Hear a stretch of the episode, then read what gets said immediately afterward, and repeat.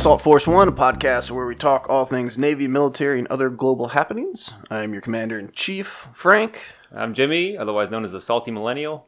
And tell us who we have today, Jimmy. All right, on the line, we are joined by Bryan McGrath. And Bryan, welcome to Salt Force One. Thank you very much. Looking forward to the time with you. Yeah, we are too. Bryan, uh, I really appreciate you joining us. Um, for those of you who don't know, Bryan is a, a retired surface warfare officer, a, a, commanding officer of a destroyer. Bryan, you are uh, you're an interesting character to me. Um, I, I, follow you on Twitter, and um, you know you can uh, if you if you follow Bryan on Twitter, you notice a few trends. Um, it's it's uh, it's interesting to me because you're sort of uh, open and, and uh, forthright uh, with what you enjoy. You know, you can kind of I would summarize your online presence by uh, you know UVA basketball, uh, Game of Thrones, uh, Christmas carols, and American Sea Power.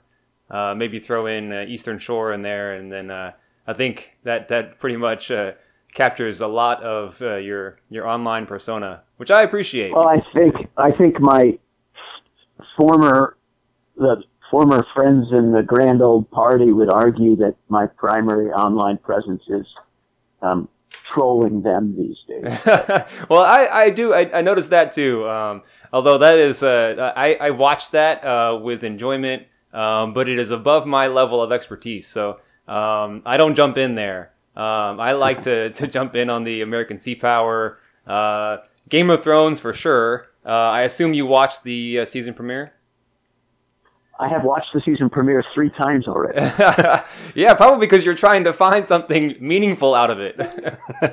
Man, I watched it purely because Jimmy said we're going to be talking about it. Not that I wasn't excited, but I just hadn't watched it, and then the whole world couldn't talk about anything else, and I just yeah. had to do it finally. So last night I finally caught up. I, I went to work one day without having watched it because I couldn't watch it Sunday night, and I had to sequester myself and basically be an asshole to everybody. Otherwise, they were going to be telling me. But it turns out there's really nothing to spoil.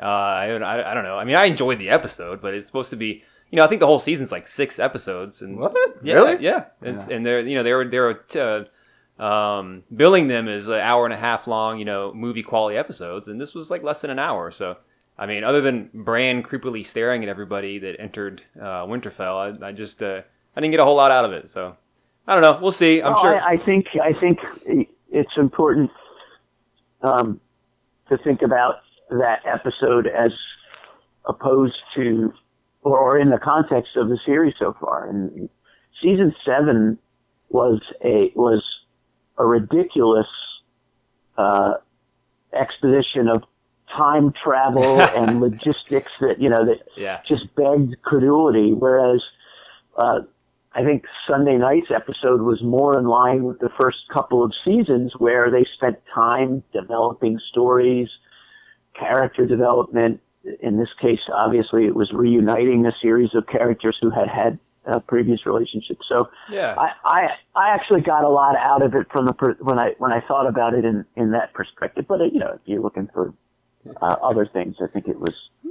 Well, I, I agree with you 100 percent um, on on yeah. uh, the, the, season seven um, time travel of the armies and just uh, completely disregarding the realities of armies marching across continents. Um, something that you know that's to me that was apparent in the uh, fact that we've gone past where George R. R. Martin wrote the books, and, and I don't think that he would right. gl- uh, so easily gloss over those kind of details. But here right, we are. Right. Yeah, and that was actually one of the the nerdier things that uh, that I enjoyed. Uh, so I guess we should just say spoilers alert for any spoilers there are. But, oh yeah, yeah. But uh, when they when you know the big army shows up my first thought was like, how are they going to feed all these guys? And I was like, hey, it just can't happen. So when uh, when Lady Sansa said, how are we supposed to feed them? I'm like, oh, well, good, we're addressing this. Yeah, yeah. So no, the, that was that was excellent. That yeah. was, it was excellent. I'm a big fan of uh, Sansa, Sansa right now, and. Yeah. Uh, and I think that uh, you know she's my she's my my um your dark my dark my dark well I was gonna say dark horse but yeah yeah appropriate pun there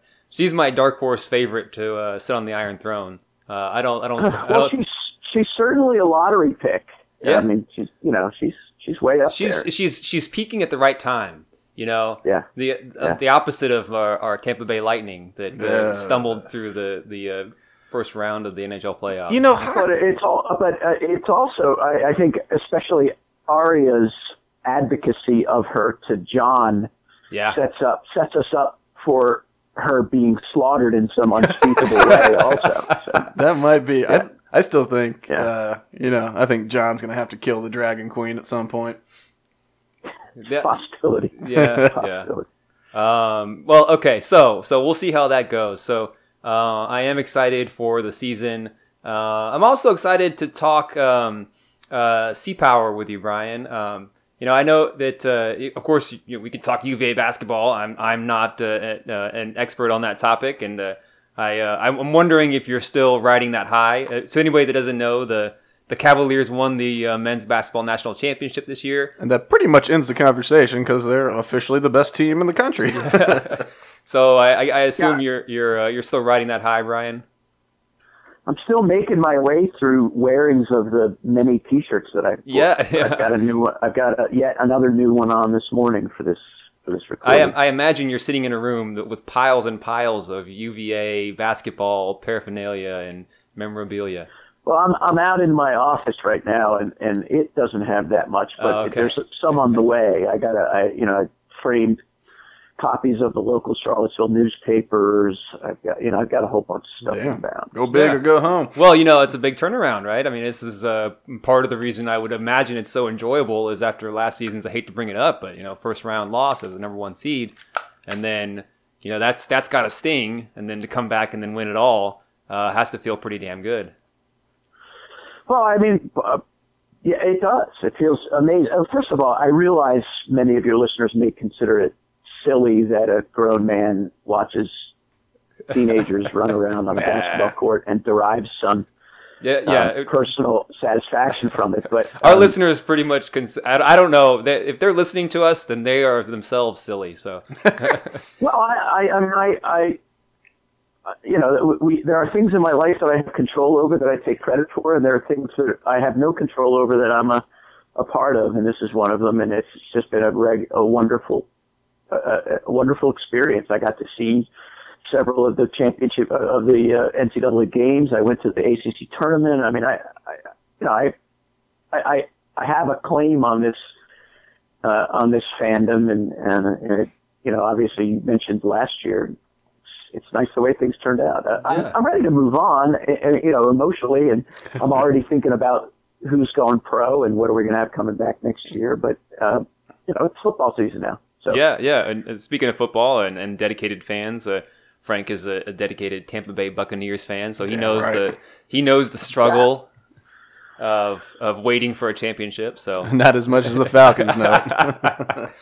Yeah. Okay. So, um, oh, and you know, you know, uh, speaking of uh, your players on the team, um, your center is named Jack Salt. So, um, yeah, I, I'm I'm a big fan of him just by by definition. So I, I think he's, Right. you know, that's, that's, he, he's that's he- yeah, yeah, that's a it's a strong connection. Um, so I hope he does well in the pros, and uh, maybe we can have him on as a guest. I don't know. We'll still see. I don't think you'll see him in the pros in this country. I think he'll he'll Ah. wind up in some other country. Is yeah. he um, Australian or a Brit? He is. I believe he is a New Zealander. New Zealand. Okay, so he's a Kiwi. Kiwi. All right.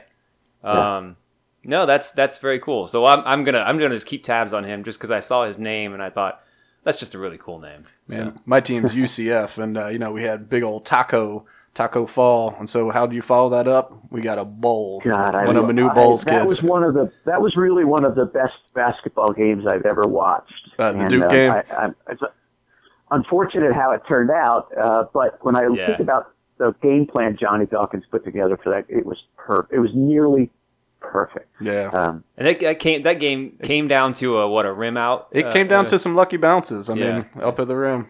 so well, that's the you know that's the sport. Yeah, um, you know, Virginia is very fortunate uh, in in the the good in the luck that it had through the tournament. yeah, there was a, Um, at least one close call. it, Duke Duke Duke got beat last year on a on a shot where it rimmed out for them. So uh, that's the way it goes. Yep. Yeah. Well, okay, so Bryan, I think what most of our listeners uh, came here to hear uh, is uh, a little bit of Navy stuff. So, um, and that's one of the reasons I'm glad to have you on. Uh, you have a lot more experience than I do. uh, infinite more experience than Frank does. Uh, he is our um, our uh, know nothing civilian that uh, we try to explain things to. So we we in naval circles tend to care a lot about things, and I think sometimes guys like Frank go, "What what, what in the world are you talking about? Why do you care?" Okay. So And that's uh, it's been interesting on the site. You know, there's uh, we get some commenters either on Facebook or or to a post, and um, it is interesting how people within the community can be like, "Oh, this is the biggest deal. It's been the biggest deal for the longest time." And it's like, "Oh, I've never even heard of this thing." yeah, like like probably LCS is an example. You, that doesn't ring a bell. I don't even know what that means. Yeah. So, uh, but we, we care a lot about that kind of thing. So, uh, we, we try to explain things to Frank uh, using small words and talking slowly. um, and we'll, we'll, we'll get there. Um, but uh, what I wanted to talk to you about today uh, is the uh, the case of the USS Fitzgerald. Yes. So, let's see. Uh, backing up, uh, it was uh, involved in a collision in 2017. Uh, seven sailors died. Um, uh, uh, an error chain a mile long. Lots of people made mistakes. Uh, there, there was, um, you know, it, it, certainly the ship was found to be at fault. Um, and the commanding officer, uh, Bryce Benson, was uh, put on trial, uh, along with um, the tactical action officer, um, Natalie Combs. And all these cats skated, right? So that's that's the kind of the, the recent thing. Well, I mean, it's skated. It's a subjective term. I'm interested to hear your, your thoughts, Bryan. So they, they ended up dropping the charges. The the their the court martial ended with um, letters of censure, which are serious, but they're they're career ending from the Secretary of the Navy. But the, as far as the court martial goes, the, the the charges were dropped. Am I getting that right, Bryan? Is that is that uh, how you understand it? I think that's I think that's a fair rendering. Yeah. So now you've you've weighed in uh, a few times, and as have I. Um, so I'm interested to hear your thoughts on the re- the results of, and this has been a long process for the Navy over two years, and uh, the the court martial actually started with um, uh, negligent homicide charges against the. Uh, Which seemed a little much. Uh, yeah, well, it's rare for sure, Yeah. uh, and uh, it's not something you typically see, but it was a it was a fatal collision. Well, I mean manslaughter, but homicide seems. Yeah. So know. if you if you look at negligent homicide, uh, it's I could see where somebody could read the definition and and it, Yeah. if they're a lawyer and, and say, okay, I can make that case. For sure. Uh, but from from a, a naval officer's perspective, I know a lot of a lot of SWOs uh, were a little surprised um, that that was the the charge that was brought, and it eventually got dropped to uh, uh, I think dereliction of duty uh, or, or something similar, um, and then even even that uh, ended up uh, being dropped. So, um, do you do you think Bryan that that was um, I don't know what the right word is. Is that a an appropriate a- result. appropriate result. Yeah, let's let's let's try that. I'm just curious to hear your thoughts on how that shook out. So I'm gonna I'm gonna read to you from an email I sent you on February 11th, Okay. which was which was um, some time before the Navy reached its decision on this. Um, I said the uh, I think it is very likely that the Fitzgerald CO walks because of the statements already made. Now, what I think the Navy. yeah. What's that? what what do you mean in, in, in the context of the statements already made? Uh, the CNOs, uh, this the undue influence stuff, Okay, the undue command influence. Okay, Then I went on. I think the Navy might already know this. If this is the case, then they may be executing a preemptive stratcoms effort. And on this, I was referring to um, the CNO's PAO shop having uh, tweeted out uh, an article that I wrote um, that was my own opinions, my own views, my own strongly held views, but that uh, broadly coincided with uh, what I think most uh, in uh, current leadership of the Navy feel. yeah, but it was inappropriate for them to have done that, and it and it fed this undue influence. I'm curious. Did anybody Um, communicate with you on the posting of that of your article? Not a not a not a smoke signal, not an email, not a phone call, nothing. Yeah, which is actually surprising to me. I think E- even I agree, it was inappropriate. Um, you know, you could call it dumb, uh, and and I do. Um, do I think the CNO himself was involved? No. Um, do I think that the CNO's PAO Chinfo acts on his behalf in terms of public affairs? Yes.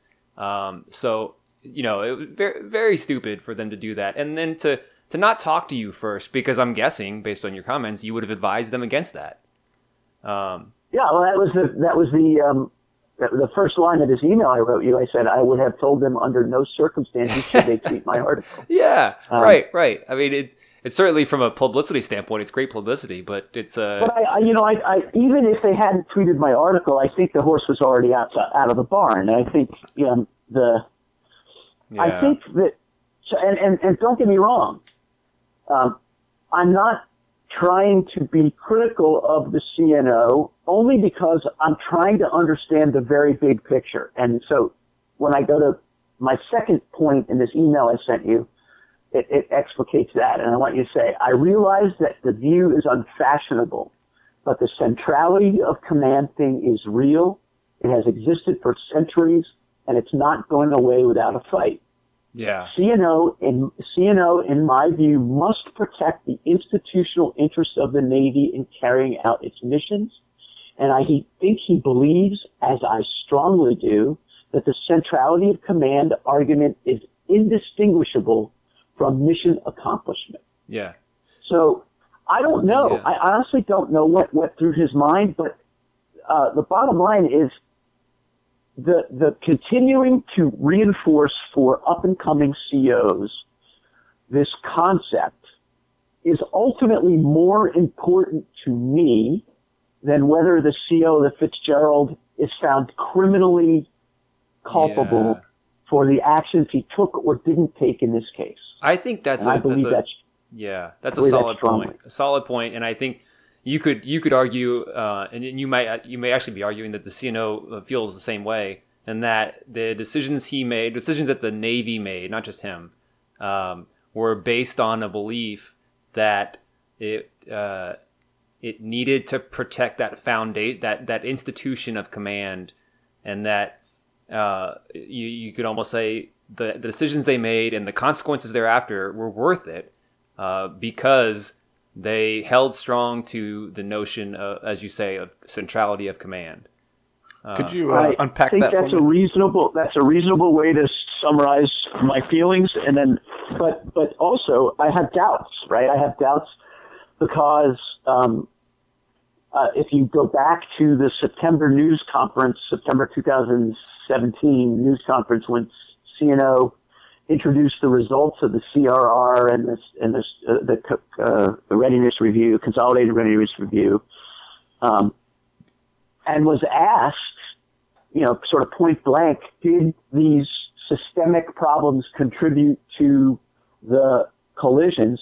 He was, you know, essentially, hell yeah, they did. I mean, he just came right out and said it. And I remember watching that going, that's not a smart thing to say. Yeah, because of the ongoing legal matter, or because uh, number you, you- one, number one, because I don't believe it's true. okay, And number two, because it would undercut any further attempt that I believe he would have to make to protect this centrality of command argument. Yeah. Well, I, I would tell you. So I, I'm in the camp of believing that both both things can exist, and a lot of the people that I talk to believe very strongly that the systemic issues contributed to those collisions. And and, and to be honest with you, I I try try to temper their arguments uh, when I have conversations with them.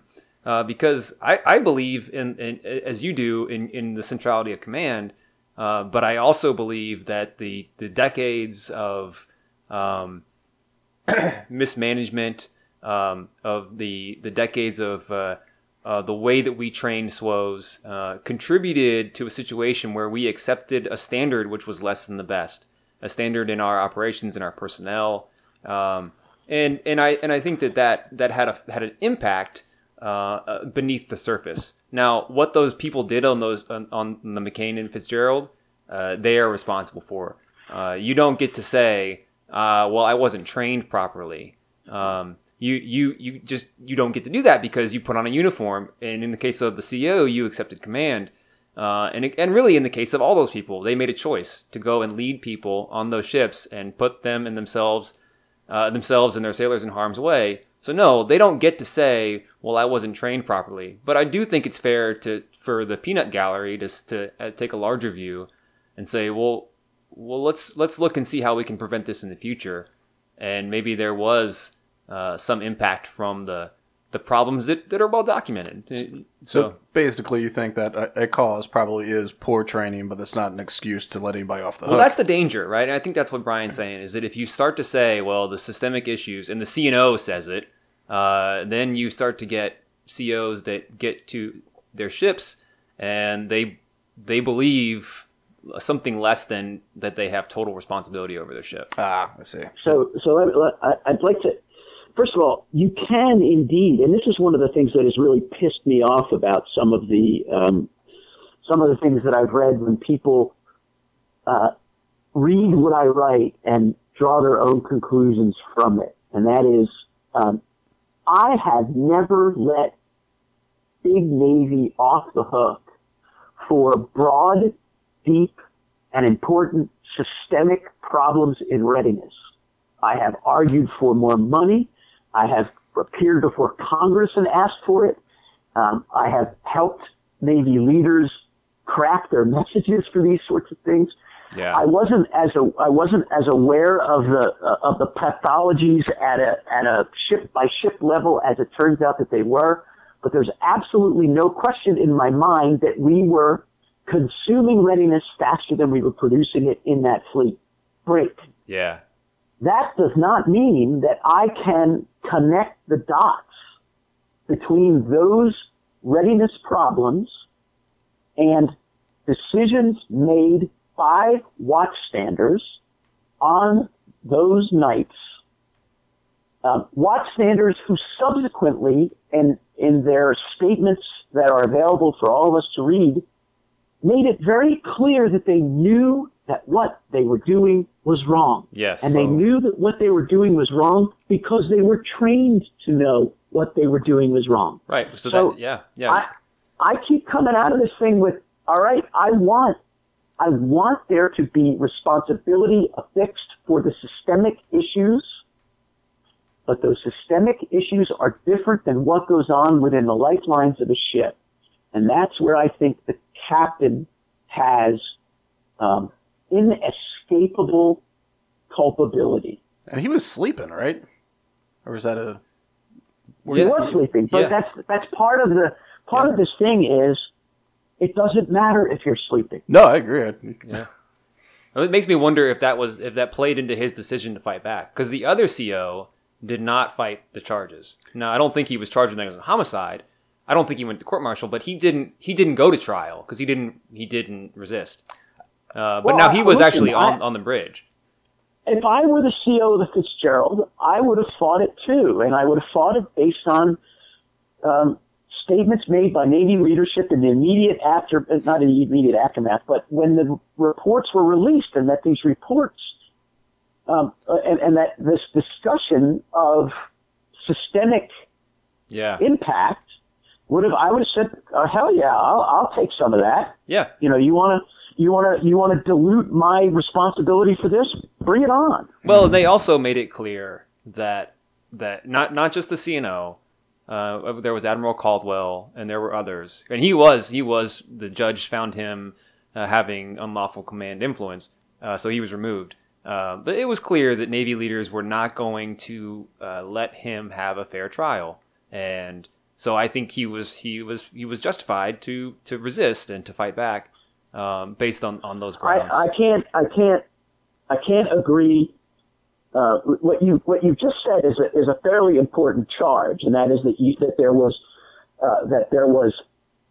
I mean, I, you didn't use the word conspiracy, but that's what it sounds like. That conspiracy among Navy leadership to ensure that that man did not get a uh, a fair a fair trial. I believe that when you have a bureaucracy and you're given the choice between um, incompetence and malevolence, you should always pick incompetence. Yeah. Well, no, and, and, and you know, and to to to uh, just to go back to, so I'm not I'm not suggesting conspiracy. What I'm trying to echo are the words of the judge uh, when he uh, first of all found UCI in the case of Admiral Caldwell, and then suggested that there could be UCI in the case of the CNO's word. So I'm only trying to to echo what's been said. I, I I'm not trying to suggest that there's more under the surface. But I think there's a difference between. I mean, you can have UCI by, uh, and I think it, it certainly occurred in this place, especially based on the uh, on the judges. You can have unlawful command influence that is not, you know, sort of designed to to uh, to to deny someone a fair trial. Um, it, the the the impact of those statements may, in fact, create that situation. Right. Okay. But you have Yeah, to. I think fair. you have to get to intent, and I don't, I'm not sure anybody wanted to deny this guy a fair trial. Yeah. No, that's fair. That's and fair. is that basically the extent to which you think he wasn't going to get a fair trial? So the so what you're saying is that it was the the potential for the people that were going to try him, the court martial, the Right. board, uh, would have been influenced by the comments of the CNO Right. and other senior Right. leaders. So, Okay. um, and that was and the and the judge found that to be jeopardizing his his chances. Um, so I, I think that all that all went as. Unfortunately, I don't think it was the the best outcome. Uh, it, they they the the people that were tried. The, it may have been the least wor- It may have been the least worst outcome. yeah, Um, the the bottom line is the commanding officer, the TAO, the officer of the deck, uh, they were all removed from their positions. Um, I believe that most of of most observers who who have an interest in this subject that is also backed up with some time uh, time at sea recognize that the captain of that ship did not execute his responsibilities. Whether he was criminally culpable or not, the system has decided no, that he wasn't. Was he responsible? Hell yeah. And that's why he why he was relieved of command immediately. Do you think that the the nomination of Admiral Moran as the next CNO and the timing of that, which was separated by one day after the announcement that the, the two officers were, were not going to trial, ha, uh, do you think that the two events had any connection? The fact that the, Uh, that the CNO decided to, to not go through with the trial, and then the next day that the the nomination of Admiral Moran. I don't know. I mean, I, you know, uh, correlation is not causation, and Yeah. um, there were uh, we've we've had an announcement of a of a commandant. We've had an announcement of a chairman of the Joint Chiefs. So I mean, we're in that season. So um, I can't. I, I, I don't. I don't say that it, they're not related, but I cannot say that they are related because of the other announcements that have been coming out. The the, the elevation of Admiral Moran to CNO, or the nomination of Admiral Moran to CNO, has been um, has been sort of rumored and talked about uh, among people who trade in these things for a long time. So I, Yeah. well, I mean, it just, sometime. I just uh, and I'm I'm assuming that uh, he was, uh, he and maybe a couple of others were, were definitely um, on the list, and, and it wasn't, it wasn't decided on that day. But uh, I, I am, I am wondering if the whoever the next CNO was going to be uh, had conversations to the extent of let's, let's wrap this up before we turn over, kind of thing. Um, Well, that might be. That may be. Yeah, I, so- I, I just don't know. Yeah. Yeah, and that's unfor- that's unfortunate, and not not because I'm, I'm saying it happened, but because the perception is possible now to say, well, something other than justice uh, drove this conclusion, which is which is not what we want. But and, and the judge uh, did say that uh, Moran was found to have engaged in apparent unlawful command influence. So it's for the judge to say it in this case, and then the dude gets, I guess, promoted. my you know my only argument with the Navy leadership in this thing is that I mean if I were in their shoes, I would have stuck to this. The Navy has a, a concept of command. The captain is ultimately responsible. He was removed from command. Whether he is criminally uh, responsible is something that the courts will decide. And I would have never deviated from that line. Yeah. I would have consistently and, and, and just always pounded home that concept of responsibility. If someone wanted to say that that was unlawful command influence, I would have, I would have just said, fine, that's okay. Uh, that's okay because the institution needs, in my view, the Yeah. institutional needs of the Navy and the country are more important than whether that man goes to prison. Yeah, that's that's a fair point. That you, you know this this idea of UCI and it's become a popular term in this in this case over the next I mean over the last couple of years, but it's not necessarily the most important thing. You, you're right. There's a there's a mission of the Navy to win our nation's wars at sea, and uh, they, you know we can we we do have to keep in mind that that is our number one job, and that um, you know terrible things will happen along the way. Uh, people will die. People that, that should not have died will die and and we, we, we can't we can't start to think of our mission to being you know let's prevent that let's prevent bad things from happening. Um, so I, I, I don't disagree with you. I think that uh, that, that, uh, that idea of the centrality of command um, the responsibility I mean it kind of goes back to this um, something that you and I have talked about this Hobson Hobson's choice standard um, who is uh, for Frank there was a, an article written in uh, the Wall Street Journal in 1952, mm-hmm. and uh, it's it's uh, in the wake of a collision, and it and it kind of it lays out um, a standard of accountability uh, for the Navy and for captains of ships, and uh, you know. The, the the the author kind of suggests that in the time that he wrote it, that American society is not very accountable, and that you know, we you know we, we see all around us in other places that we see the plea accepted that what is done is beyond discussion, and that for good men and their human errors, there should be afterwards no accountability. Mm. So that so he's saying, well, you know, in in American society, it's kind of we don't we should just if it's if it happened, it's bad enough, but obviously, but the Navy can't operate that way. They yeah, be more yeah. accountable. So you know, he goes on. I think say, the, the the the the really interesting thing reading that article is that is that it was written in the early 50s. And you're sitting there going, wow, if, I mean, and that's, you know, people like me look back at that and we think that, you know, America was this different place and everybody, you know, was, and that there was a, but it's like, no, we're the, you know, the, the, the author of, the, the, of this editorial was saying everywhere in our country,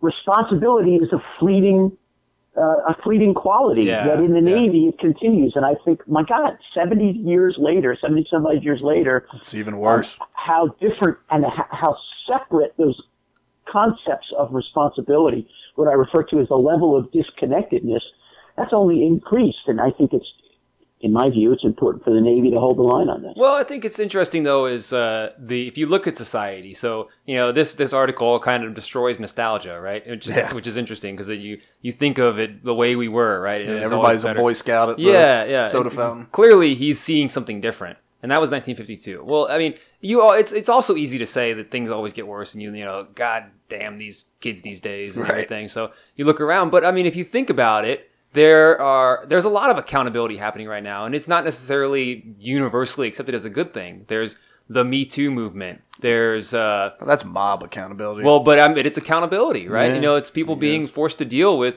There's uh, pictures in yearbooks of people wearing blackface from decades ago. Um, you know, there's there's things and people, you know, uh, this uh, this idea of digital excavation. You yeah. know, you you know you, being held accountable for something 30 years ago. Yeah, you said in high school on Twitter, you know, and uh, first of all, don't say stupid shit uh, online or at all. You shouldn't you shouldn't say racist uh, shit on, oh, uh, yeah. you know, but okay, but if you're going to put it, you know, come on. Uh, there's a lot. There's a lot there to unpack. But now people are being held accountable, and it's not them not holding themselves accountable. Which, if you read this article, he's not talking about holding himself accountable or the Navy or, or commanding officers holding themselves accountable. He's talking about other people holding those COs accountable.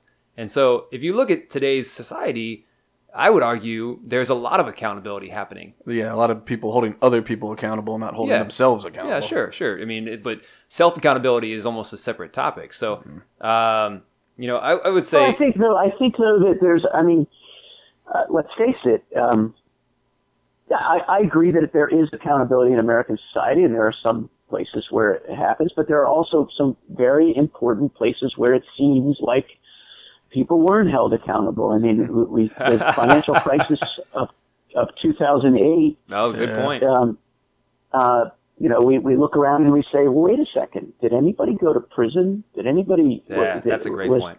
What, what happened there except a gigantic loss of of wealth and, and, a, and, a, and a tremendous shock to the financial system of the country and the world. And, we're starting to repeat the same and, and, you have CEOs who who um, uh, some of whom are running great companies and, and are worth every penny they're paid, and others who get paid tremendous amounts of money to quietly leave, and and shareholders are left, you know, holding the bag. And so I think there are, and and probably whether there's less accountability in our society than there was in 1950s is a, is a matter for others to determine. I think though that we tend to look back on that time with a sense that there was more then. Yeah. That may be may in fact be incorrect. Yeah, I, I, I think that's a fair point, and uh, I wonder, you know, I, I, I wrote about this in, uh, in a recent blog post that whether the Navy has held fast to this standard of holding captains at sea accountable on their ships. Uh, is, has that led to a complacency because it's venerated the standard and it kind of it's encapsulated in this article the, the hobson's choice um, and i don't disagree that, that how important that is uh, you mentioned the centrality of command but I wonder if it's allowed us outside of being a captain at sea to become complacent in accountability and to say, okay, well, as long as we hold captains at sea accountable to the highest standard possible, we're okay. And and I I'm starting to wonder whether that's caused some issues in terms of accountability outside of ships. Kind of decentralizes command if, if Yeah, if you put too much Yeah, accountability it's- on the, each captain. and and it's, it depends on the severity of the of the incident. Uh, You know, in the case of uh, McCain and Fitzgerald, the blast radius of people getting fired extended well beyond the, the skin of the ship. But most time, most collisions, it's just the CO gets fired, and and I have no argument there. Um, Well, I think it's I think it's a I mean, uh, what's his name? Chris Preble in my own podcast asked me about this a couple weeks back, and my answer was because the unit of issue of the Navy is the ship, yeah, and and and the commanding officer is the first place in the chain of command where it all comes together, and within that unit of issue, that person has the ability and the duty to to make change. Um, when you when you when you go to the next level of command, when uh, to to the Desron commander, for instance, like I'm a I'm an old cruiser squadron. guy, right? And I always said, yeah, Yeah. the Desron commander, he's he's in charge of he he doesn't command anybody. He commands five commanders. Um, yeah, that's the way I looked at it. I, you know, I, as I grew up, I came to reevaluate that. But as a as a kid, that's the way I thought about it. Was the cruiser captain has actual command. The Desron commander is sort of you know administratively in charge of five people who have actual Yeah. command. Well, you know that has And that then- has and it- changed over time, though. It, it, it's the in practice today. The the Desron, the Commodore, especially at sea, when they when they go, they take the the staff to the to the aircraft carrier and they go on deployment. They have a lot more control. Now, still, the, the captains still have command of their ship, but I would say the Commodore's influence has expanded over the years. Um, to, to All I can tell you is if I were in command today, it would not extend to my ship. and and, and, and I, I, I respect that. I respect that, but I don't think uh, I don't think that your view is shared universally among commanding officers, especially of DDGs. Well, he was saying it, he he grew out of that view. Well, I mean, it's it's uh, it's yeah, yeah. I I'm not saying I, that I disagree with it. Um, just the, the the nature of command is changing. Um, The the way we fight wars at sea now is uh, with less individual ships and more uh, connected uh, strike groups or even disaggregated um, networked uh, units and the the the and, I, and, I've written about this a little bit. uh, The the the pinnacle of command is starting to, to to shift, and it's always been the command at sea. That's the pinnacle of a naval officer's career, and the I have noticed the needle of command, which I encompass responsibility, authority, and accountability, has started to shift toward the senior side, so that and the the um, the commanding officers of ships, especially destroyers, because the, so Frank, so destroyers are usually com, uh, 05, they're younger, they're they're commanders, and then if you're the captain of a cruiser, you're an 06, you're a captain, Okay, so you're more senior. So typically, and that's pretty universal among groups. yeah, yeah. And so the the 05 uh, commanding officers are are really they're in the hot seat. So some a lot of times for the first time. Okay. Sometimes you get command earlier on of a much much smaller ship like a minesweeper or a patrol craft. But for the most part, you are now in you're, you're your first tour command, first time commanding a ship, and um, what I have noticed is a subtle shifting to the right, to the more senior side of, of responsibility, accountability, and authority. And it kind of ties in, Bryan, to what I was saying is I've noticed Commodores start to exert more influence over their squadrons, and the commanders of, of the of the destroyers, the commanding officers of the destroyers, have sort of abdicated some of their command to the Commodore. I'm not saying it's All a right, so let thing. me let me address this. I mean, um, we have obviously we come at this from different views and different generational uh, approaches. Um, I'm an old guy. You're still in the game, but I'm an old guy who spends an awful lot of longer. time around guys who just commanded. Um, and when I ask them these questions, and I'm constantly examining my own presumptions on these matters, um, and maybe it's because I'm in Washington and these the the, the, uh, the swamp. they're taking you know sort of skimming the cream of the 05 crop and sending them into OpNav and the Joint Staff and wherever I'm meeting these people. But when I ask them very basic questions about command, about their experience in command, about uh, the level of micromanagement they got from above, and about you know, I hear coming back to me something that sounded a lot like my own experience, 2004 to 2006. Um, life is governed by the bell curve. Gaussian distribution is the way it is, and we have a certain amount of commanding officers who are exceptional, a certain amount who are terrible, and then there's the great big fat middle. Yeah. Um, maybe I'm not getting exposed to the great big fat middle, and you are. But all I can tell you is the the COs that I talk to, um, they explain to me, and and sometimes their explanations are are they sound similar to what you're saying, but I think there is a persistent, deep, and pathological uniqueness bias and I think I, I, I read this in some of your writing. I read it in some of other people's writings, uh, uh, who are who, who who say some of the same things that you say, and, and it's like we here in this place at this time are dealing with things that no one else ever had to deal with. Right, right. What are you are you And- saying that this has happened? Before? Are you saying that this isn't the worst and the most important time in history? Are, are you I'm saying? saying that. I'm saying that, and I'm saying uh, that when I was JO on the FF 1084. All right. the on the last hit on the pig uh, in 1987 and 1988 when we were building out to a 594 ship navy Hell yes. and I and and I was you know trying to be a division officer on an ASW ship um, knowing full well that that the whole navy was trying as hard as it could to give every penny it had to those shiny new cruisers that were showing up Fancy. um, yeah. I'm a, I'm a cruiser guy Oh, myself, no. by the way. we had i mean it was a and and and oh by the way my ship was getting transferred into this this terrible thing that we no longer have thank god which was the naval reserve frigate program Oh. what is um, that? well, we don't have frigates I mean- anymore. No.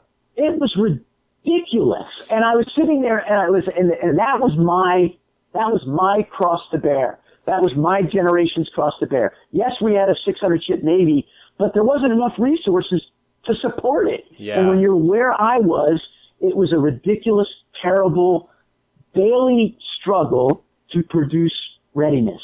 And so when i when i see what's going on out there today and i talk to people i go hey wait a second.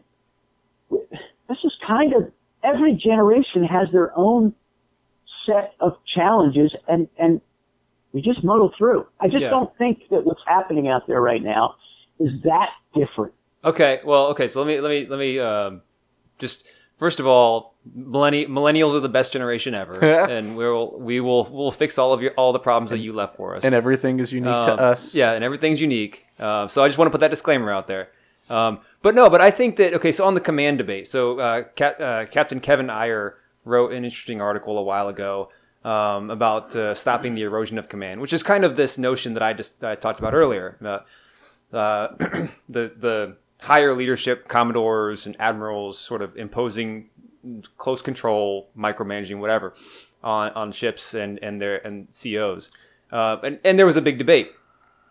I mean, I, I'm not gonna I'm not gonna say whether some of these articles that came back to him looked very forced and maybe sponsored Who, by who said PAO. this? Who said this? Uh, Kevin Eyer.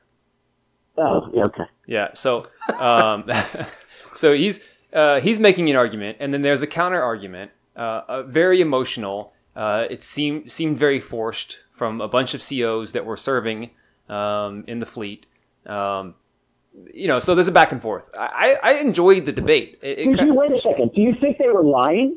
Uh, I don't think they were lying, but So I they were they were they were coming forward with what they what they were experiencing, and it was not what Captain Eyer was seeing from his vantage point. I would suggest that that there seemed to be a prompting because there was it, it, it looked forced to me. That's all I'll say. Put us put aside prompting or forced. Do you believe that the experiences they were putting forward were their actual experiences? Yeah, Or- no, or I mean, I'm not gonna. I'm not, I'm not accusing them of lying. So I, I, I believe. Okay. So, but what I'm trying to say is, I'm not take, I'm trying to not take an emotional stance on the erosion of command. What I think is happening is a natural, almost technological evolution of how we fight warfare, and that, especially naval warfare, it, it's just, it's become more disaggregated, and so the the way that we fight is less about sending off ships or maybe small groups of ships on their own and finding uh, and destroying the enemy. And it's become much more dependent on a, on a heavily networked force that uh, that inherently carries with it the C two uh, command and control uh, that is managed by somebody that maybe not on- maybe he's not on the ship. Well, and that's kind of where my question is like, what? I guess, what is the the erosion, the micromanaging? Because from from an outsider's perspective, with the technology we have today and just the way everything works, I mean, it seems it seems short sighted to um, if you're going out in groups anyway, like to worry about one ship. I mean, you I would think you would want a commander who is you know, actively managing all of the ships simultaneously. Well, Well, and you do have that. You have, Yeah. you have admirals and commodores that. and that's what I'm saying. Is that the erosion of command, or was that the? I mean, what's the micromanaging? Well, I think was the the argument is that they those commodores and admirals then start to make decisions for the captains of the ships that those, those some some more tactical decisions about how how to drive their individual ship, where to go, what systems to use, what what what uh, maintenance to perform, and when to perform it. There's very detailed tactical decisions that somebody off the ship may not be able to make the best decision uh, because they don't know. They're not on the ship. They don't know the. I mean, are, is the captain able to push back and say, "I see where you're coming from, but we just did this maintenance this many weeks ago"? And Well, that's that's that's sort of what we're talking about. Yeah, yeah. Is it, I, I I think I think yes. I think uh, Bryan would I think would say you know would what do you, what would you say? Do you think that that you're hearing that that the people you talk to say that they are allowed to push back on that kind of you know intrusive? No, I, what, I, would- what I would say, what I would say, I would come back to my uniqueness bias argument again. Um,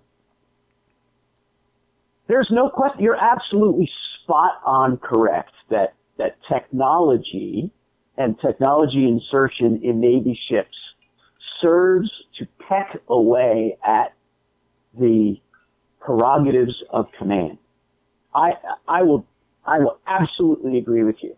Yeah, I mean, But it has it has ever been thus. yeah. I mean, yeah. this is not. I mean, this is not proceed to the Caribbean and represent the Crown's interest for three years. right. When when we went to flashing light, when we went to talk by ships, uh, radio systems, every single technological advance that has come forward. Uh, the, when I was when I was in command, it was chat. We were absolutely obsessed with with uh, with how ruinous chat was um, for many reasons, but uh, it, it, uh, for Frank, it's essentially it was a way to communicate among ships where you didn't have to actually get on the radio and and say what you meant. y'all You were on of AOL Instant Messenger. quietly, Yeah.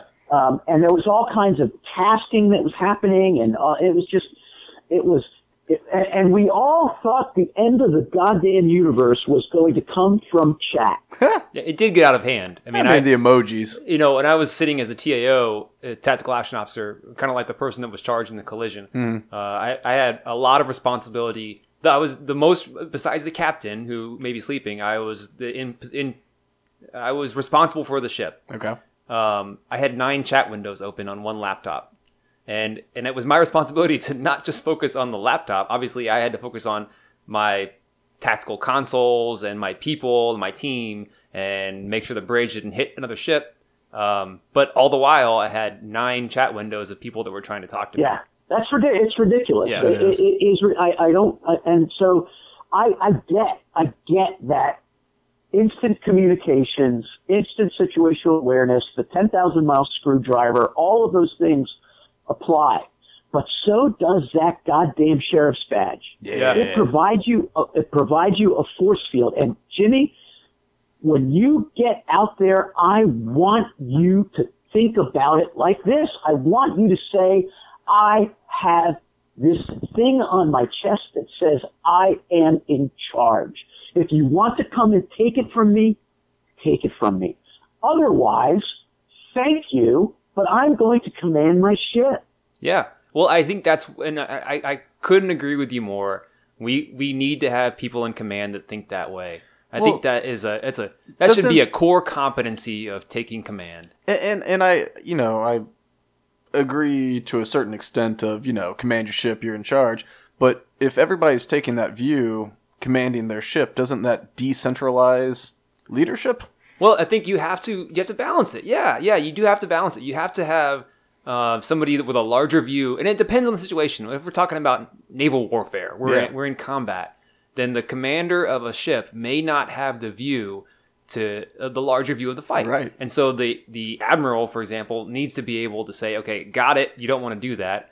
I am giving. I'm overriding you." Yeah. And so, and I, I think that happens, and and we have systems in place in our in the way we fight. We we, we call it command by negation, um, and we we I think we do a pretty good job of that. But we're not in the past few years. We've not been in high end naval warfare, Right. And so we're, we're we're trying to. I think we're trying to get to the place where we can be ready for that. You know, we talk about China a lot. You know, there's this great power competition. Um, so we we're gonna need to be ready to to to quickly um, command and control our ships. So and and it's not just chat. I wanted to bring up another anecdote of uh, you know back in the day. So uh, oh, take a shot by the way if you're playing the drinking game version of this. Um, so there's an anecdote of the first um, in the Persian the first Persian Gulf War. Um, there was a submarine that was ordered to fi- to fire a tomahawk, and it may have been the, the first one fired from a submarine ever. Okay. Well, when you fire a tomahawk missile, and the same from a surface ship, you don't necessarily know what you're firing on. You know, you you're told to go to a certain You got point, coordinates and you're at a certain time, you launch. Somebody else somewhere else. Well, apparently the CO of that submarine refused to fire the missile because he was like, I. His, his argument was, I don't know what I'm firing on. what year was this? Early '90s. Okay. So I heard this from a submarine, uh, retired submarine captain, um, and you know it's an interesting anecdote. Uh, I assume true, maybe not. I don't know, but if true, it's an interesting uh, perspective because the not just not just the communications and how we micromanage, but also the kill chain Yeah. has been extended off of the ship. So the kill chain is you know from uh, detection of a threat all the way to um, Execution. execution and then battle damage assessment. You know the, this whole chain of my events. memory, my memory of the Tomahawk weapon system may be dated, but um, the um, that sounds like a, a kind of an odd story, if only because there was a, a a product that you got when you had Tomahawks on board called the TEP, the T-E-P-P, and the Tomahawk Engagement Planner program or something like that, and you could, you had the ability to, to by mission number, um, call up what that mission was, and you could see what the target was. Okay. Um, And what year was it this? then became that that then became electronic, but it was in on paper. But you had the ability to Wow. to know generally where that missile was going. Um, but I, listen, I, listen, I'm not. ju- what um, Frank had some, had some good questions, um, and I want to kind of explicate this theory of command a little bit. Okay. You're you're not a tyrant. You don't make your own rules. You're not you you don't get to just say this is my ship. I can do it any way I want. Right. In fact, I think an organization. Uh, I, I in fact I've written like about this before. Um, the Navy's product, the surface Navy in particular, its product is is readiness, is combat readiness.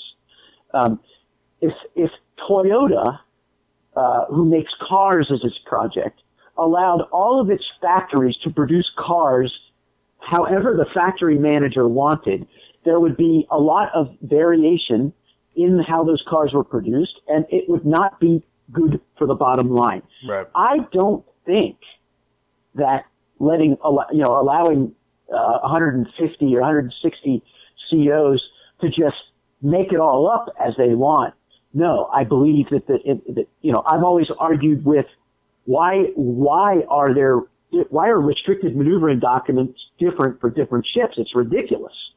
Um, Yeah. the, how you, how you align your engineering plant for combat and for restricted maneuvering is a function of the things that are in it, not who's commanding it. And so the institution has an obligation to say, this is how we believe this system should be operated uh, during these times. I think we may Um, have gone think- that direction recently. With I know we standardized. I think we, we standardized the CO's standing orders. We may have we may have standardized RMD as well. I'm not sure. And I think I think those are reasonable uh, reasonable steps forward to eliminate uh, inefficient variation in a larger system.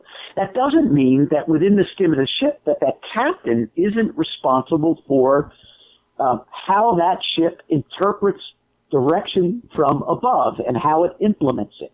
That's yeah. that's what that's what we want. That's what we need. And, and I, I so I'm not trying to say that I want captains who are just tyrants within their ship. No, I think it's it it's, it makes sense, and um, I agree. It, it's a good thing to standardize things like standing orders. Though it seems initially when you hear that, you go, you're taking the the CEO's prerogative away from writing his standing orders. But if you think about it, you know, junior officers go from ship to ship all the time, and if they have to learn a whole new set of standing orders with different, okay, call call me from when you're on the bridge, call me when a ship gets this close, and it's different for every, ship, ship. It gets to be a, a lot to to keep track of, and if you just have a standard set, what I thought was interesting in some of those articles that COs were writing back to Kevin Eyer, um, there was a there was a captain that wrote in his he said, you know, um, in defense of the standardized standing orders, you know, I think it makes sense, blah blah blah. And he said, in, in case of my ship, uh, all, all of my standing orders were already compliant with the standard, it- it were uh, above the standard. So he said, I didn't need to change anything.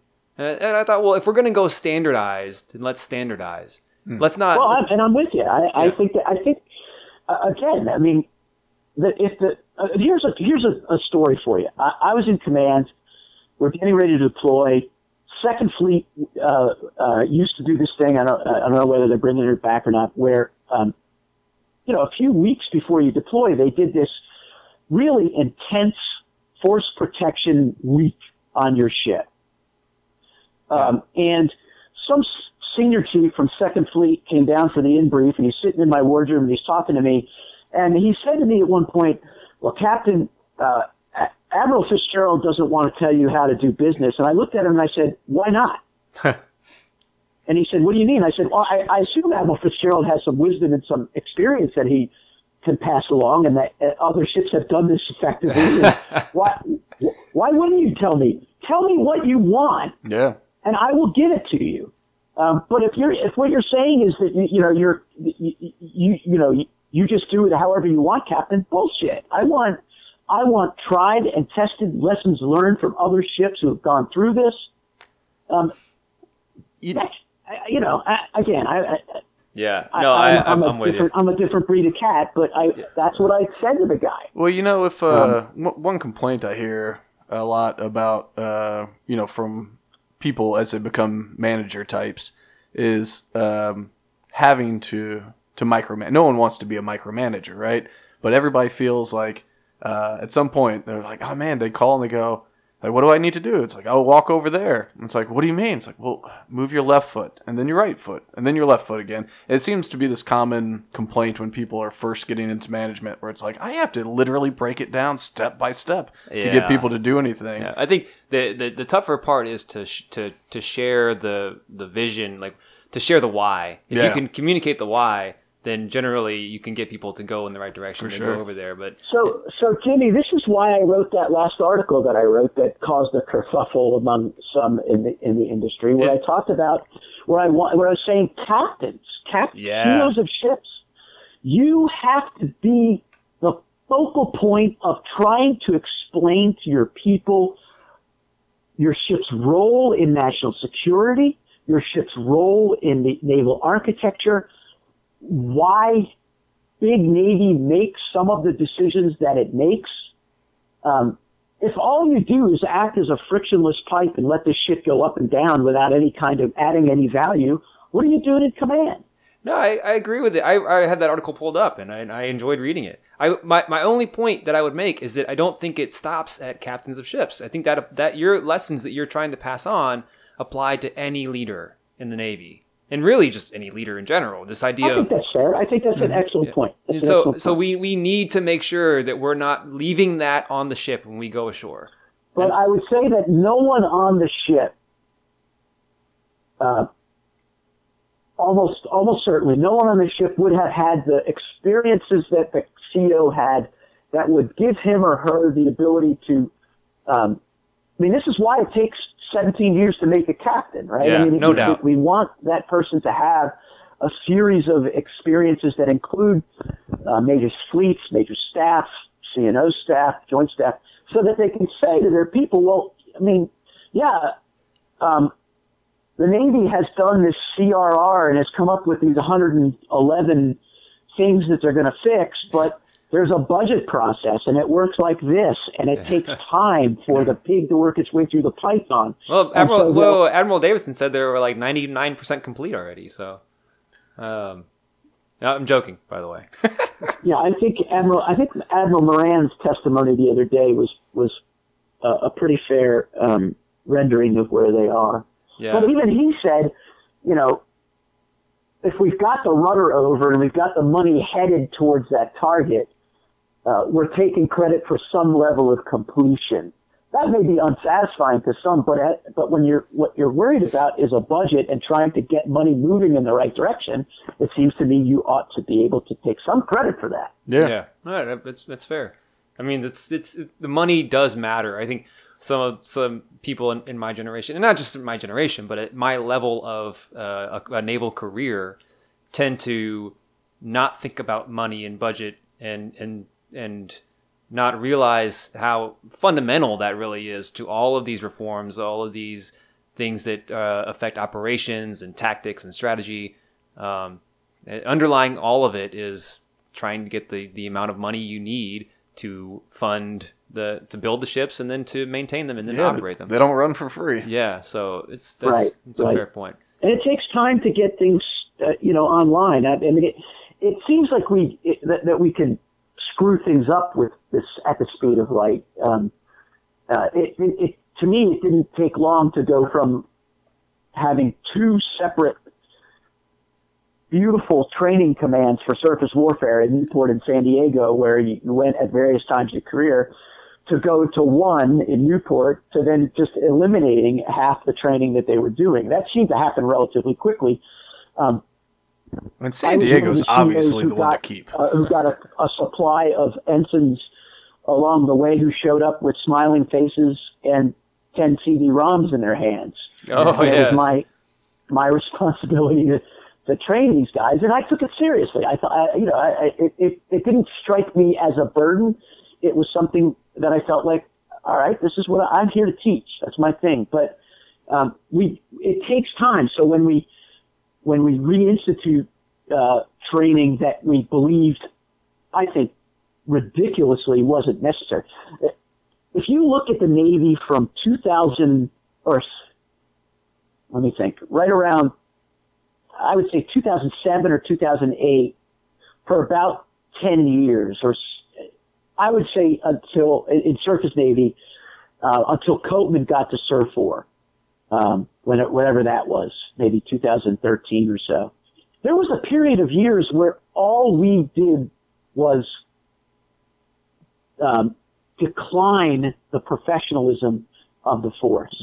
I mean, the CD-ROM thing is easily my favorite Navy story I've ever Yeah, heard. I'm a product of it, and so that's probably Oh, why we- I'm all screwed we up. got rid of we got rid of SWOS Division Officer School. We got rid of Se- Senior Officer Ship Material Readiness Course. We we all we did was say, in the interest of efficiency, we attacked the professionalism of surface warfare, and that changed with the Balisle report. I mean, I remember yeah. you know, the, a lot of money went went back into reinstituting things, and so we're starting to see some of that, but it takes a while. It takes time for that stuff to, to find its purchase. So talk for a second about the Balisle report. So for Frank, this Yeah, I have is no a idea what that is. Basic. So my re- recollection of it is it was a, basically a report by um, a retired admiral that said, "Hey, you guys, your your maintenance is all jacked up. You're not maintaining your ships. You're not keeping them ready." Is that Mm. uh, a, a bad? Is it, so Bryan, is that a good synopsis of it? It was more than it really was more than that. It was a comprehensive, um, and, and I think it's available online. Um, uh, it was a comprehensive review that was initiated by a sense that surface warfare maintenance is broken, but Admiral Bel- Balisle and his team um, went much deeper. They Okay. went into training and professionalism and operations, um, and they and they put forward a, a damning indictment of the state of surface warfare in 2010. So what what what changed after the Balisle report? Because some some would say, well, here we are now, and we still have these issues. Well, I, I think if you look at, so if you look at 2010, the budget that was being worked in 2010 was the 2012 budget. If you look at the 2012 budget eh, for the next five years, surface readiness money went up every goddamn year. Yeah. I mean, we spent money on maintenance. We reinstituted SWOS. We brought back SWOS to some extent. It was not what it, it's not where it's going now after, you know, the CRR, but it was a, it, it was like, okay, we recognize that sending these kids to ships without any, uh, without any training is a ridiculous idea. Yeah. It reinstituted the senior officer ship material readiness course. So, um, if if what you saw and what others saw in the fleet in 14 and 15 was was was saying, well, nothing's changed, um, I, I would disagree with that. I would say Yeah. that, that there was a considerable increase in the money that went into uh, into maintenance, basic maintenance for ships. Now, what also happened in that time?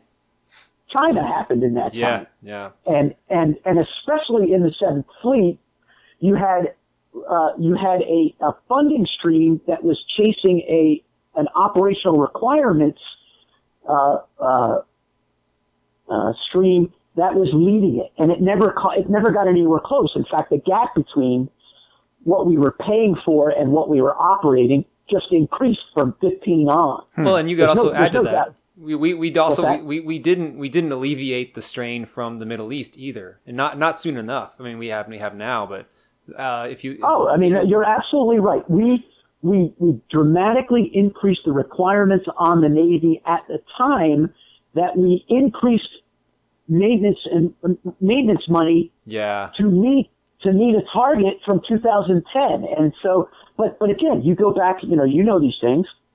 Um, though it, you know, you had CNO after CNO going into the Congress and saying readiness is broken, readiness is broken, readiness is broken, readiness is broken. Um, I don't like the current administration, but when they came in, they put a shit ton of money towards readiness.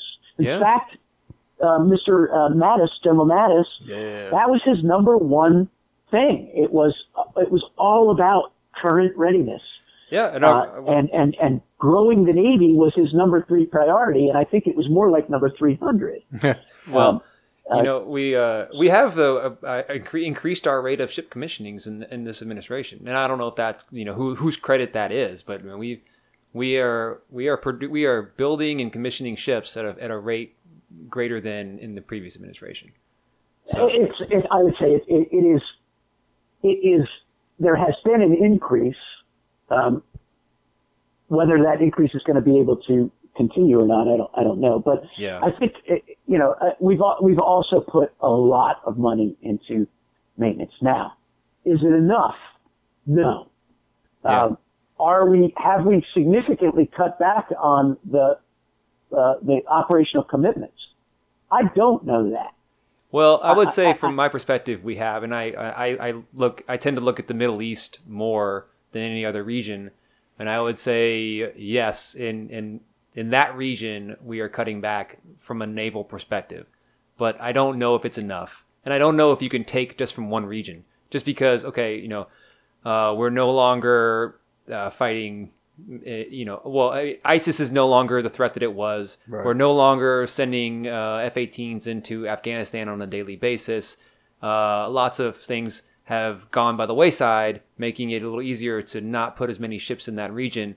Um, but there's still, you know, we still have commitments in Europe, uh, all around the world, and and we are we're probably not alleviating that operational demand uh, in order to to build readiness uh, for a future fight because that's always that's always the strain. It's always what are we you know operations what are we doing now versus what are we preparing for in the future. Um, one of the I things that I think there's a reasonable I think there's a, a, a pretty strong tie between the national security strategy, the national defense strategy, and what you're seeing. Right? They're make Yeah. they're making a choice. They're making a choice to de-emphasize the Middle East. Um, uh, in order to redistribute force to the Pacific and to Europe. yeah, and Um, one of the things I mean, that and uh, so when people when people talk about uh, how strategy and budgets aren't connected, I, I, I look at this and I go, well, that, that's not entirely true. The strategy is driving the way we're operating the Navy, and the budget is following suit. I just think that we it's just insufficient budget, right? We're still not resourcing yeah um, when, when, even though we've dropped the Middle Eastern commitment, we're not resourcing the Navy to the degree that we ought to be doing, uh, and that's largely because of the way we the way we do it, the way we it, you know we try to divide the baby up equally um, among the services and the defense agencies, and you know we've had six or seven major strategic realignments since the end of the Cold War, and uh, and the shares that go to the defense agencies and the Navy, the Army, and the Air Force all remain about the same. It doesn't, I mean, it's not, uh, you know, it's not 25, 25, 25, 25, um, but it is the, the shares that go to them. It doesn't matter whether we're fighting a war on terror or uh, uh, Yeah. gearing up for, for, uh, great power competition, we always seem to wind up with the same share. Which is And funny. So you, you've got bothers situations where we've been fighting mostly a land war um, in in uh, the Middle East, and then a future fight with China, which would be uh, very naval, most, mostly maritime. And you Or were still internet. yeah. Well, it's true, true. But you know, you're you're still seeing the same share of funds go to each of the services, which would be, which is kind of funny. Um, So it's not necessarily about the, the, the budget, but the, the spending of the budget. Because it seems like, I mean, we've got tons of money dedicated to, to the military. It just seems like maybe it's not being spent the, mo- the most effective ways. the Is that- share of the budget going to the Navy. If we're if we're geared if we're, if we're preparing for a fight with China, okay, which is what great power competition and the national security strategy sort of portends, then you need you should be investing in the Navy, uh, it, it- more so than some of the other services. Um, So it's just there's It's no no uh, dynamic thought that goes into it. It's just split it up fairly among the kids and Yeah. or equally among the kids. what it sounds like. That's interesting. Well, and I think, I mean, I, I think the Navy has a claim to increased uh, resources for uh, preparing for China. I think um, the Air Force has a similar claim. I think anyway, where you say it's a maritime, I say it's a maritime and aerospace uh, fight. Um, yeah. um, I, what I what, Space what, Force. what what interests me is is how we're not able to to just sort of plainly say, "Hey, Army, um, to the extent that you are important and you are important in these fights, it's most it's almost certainly going to be in in and around Europe. Why don't you guys kind of concentrate over here Navy and Air Force, you kind of concentrate over here, and the Navy has a particular fight in the Atlantic that it has to also, uh, uh an ASW fight that it really needs to stay on. But I, we're not, we, we want to continue with this uh, zone defense. Yeah, well, it's the, the, um, the combatant essentially commands. what it is. It's a worldwide zone defense where where we have to sort of. Uh, but the, the national security strategy made some choices. It's going to be interesting to see whether the defense establishment responds to those choices with by altering uh, how the money flows and yeah. where it flows. Well, one of the things that is um, interesting recently is uh, Mattis's concept of dynamic force employment. So if we don't, you know, we obviously the money is one thing. We got to get the money, but then to be able to employ the force in a way that helps us to reset, I think is it was pretty clever uh, in my mind. It did, it did, a few things. So what it what dynamic force employment is for for Frank is it uh, allows us to to de- deploy our force, forces in a more unpredictable manner, and hmm. so instead of just rotational basis, we deploy our strike groups to the Middle East or wherever uh, on this routine rotation.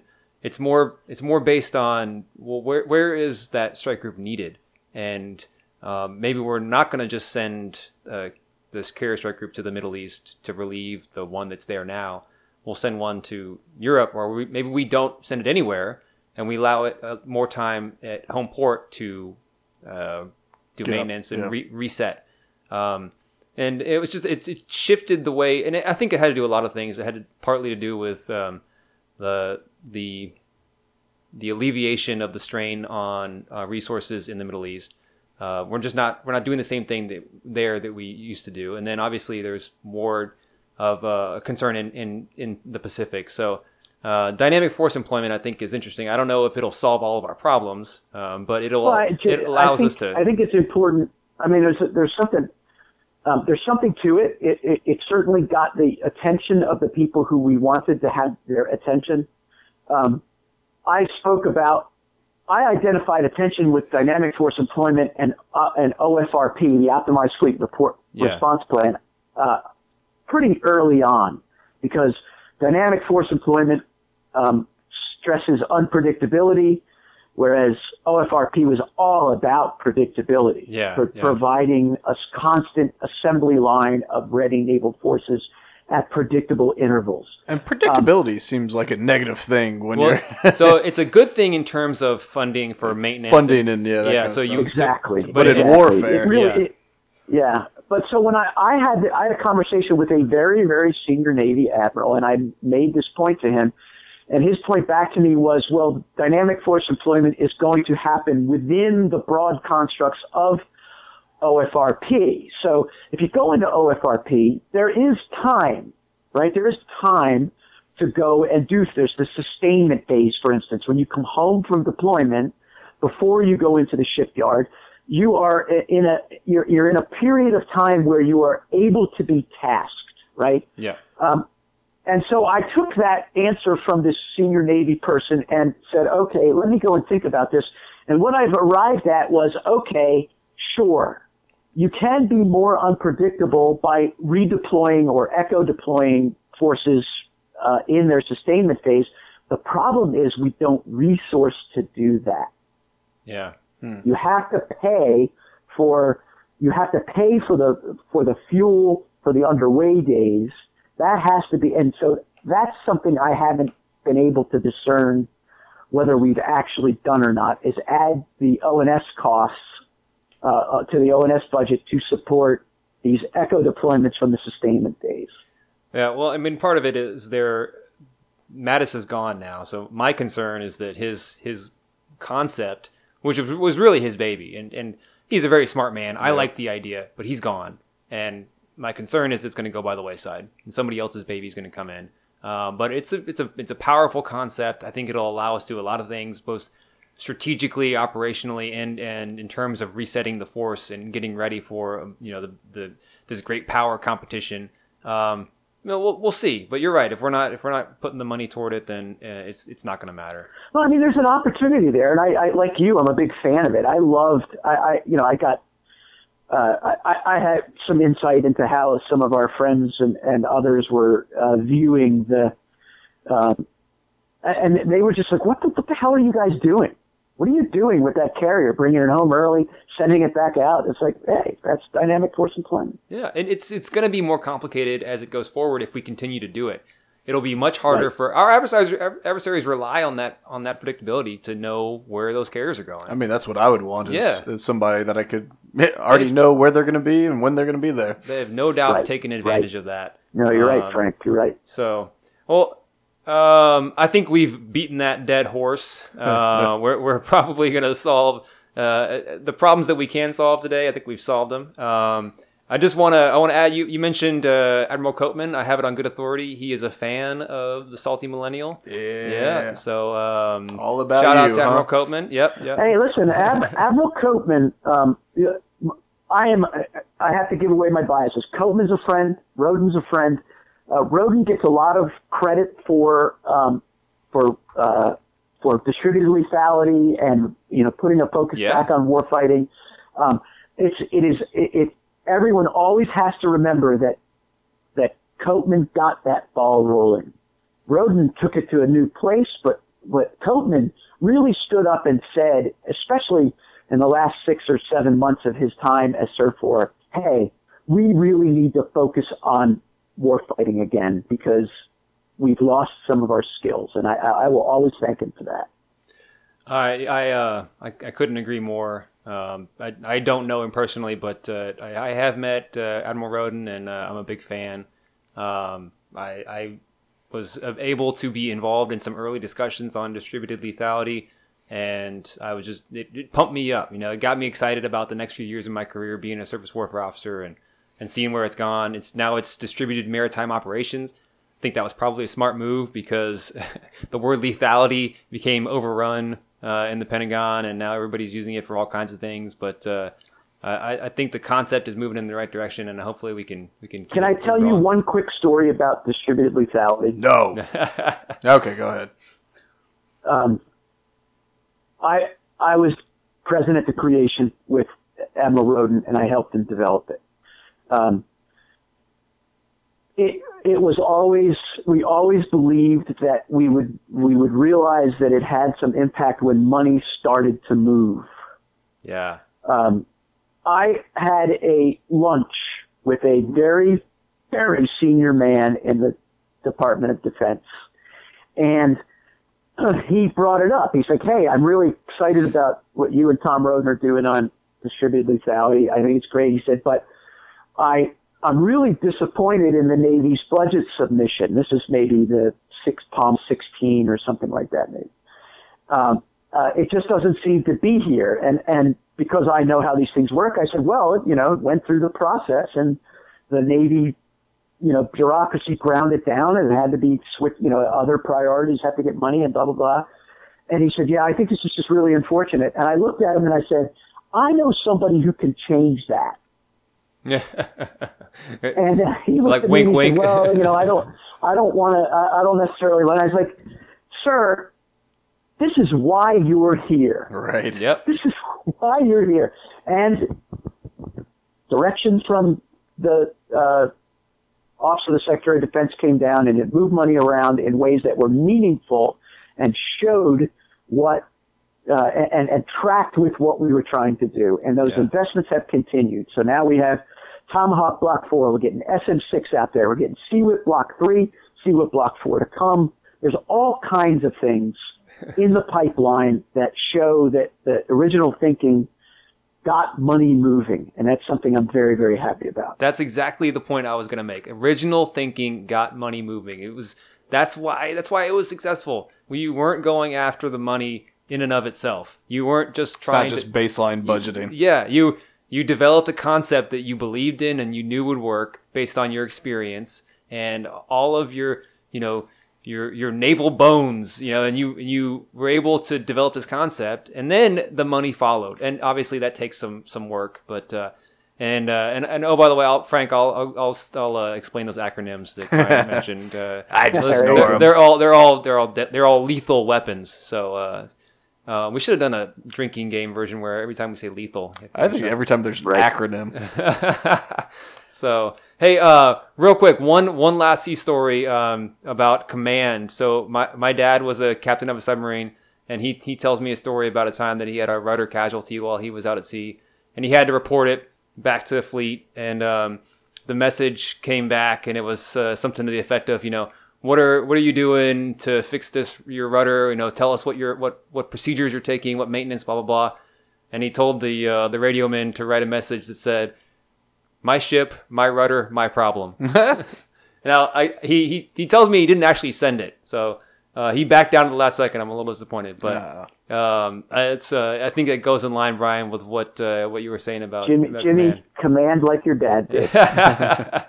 my ship, my rudder, my problem. So Just, I mean, no, you don't have to be a dick about it, but it, you, you know, it, it, eh, eh, you can. It's it's hey, I got this. yeah, I got it. you put me you put me here for a reason, and that's you know Right. you should just do that with every job you have. Here's my. I mean, it doesn't leave you from saying.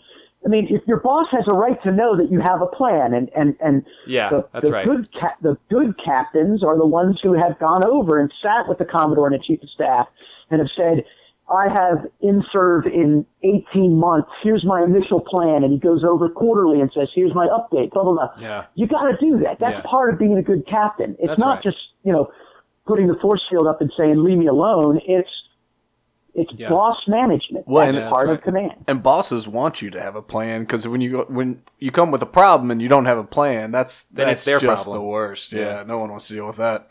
So well, Absolutely. Bryan, I have thoroughly enjoyed this conversation. As Uh, have I. Thank and- you. uh, Thank you. And And uh, if uh, for anybody listening that doesn't already follow you, you want to tell them where they might be able to find some more of your. Yeah, your I am. knowledge? I am on Twitter at Conswahoo. C O N S W A H O O. and you also do your own podcast. Uh, do you want to you want to plug that?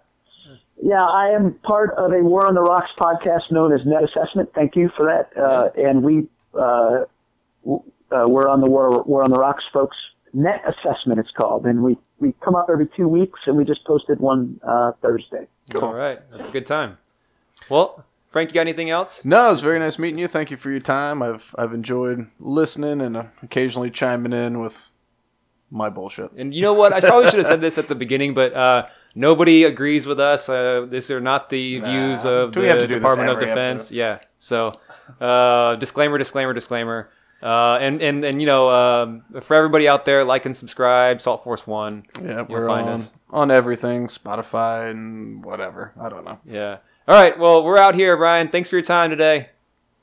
Thank you. I look forward to ruthlessly flacking this this podcast on social media. Excellent. All right. All right. Well, until next week, Uh, keep it salty. keep it soft. All right. Out here.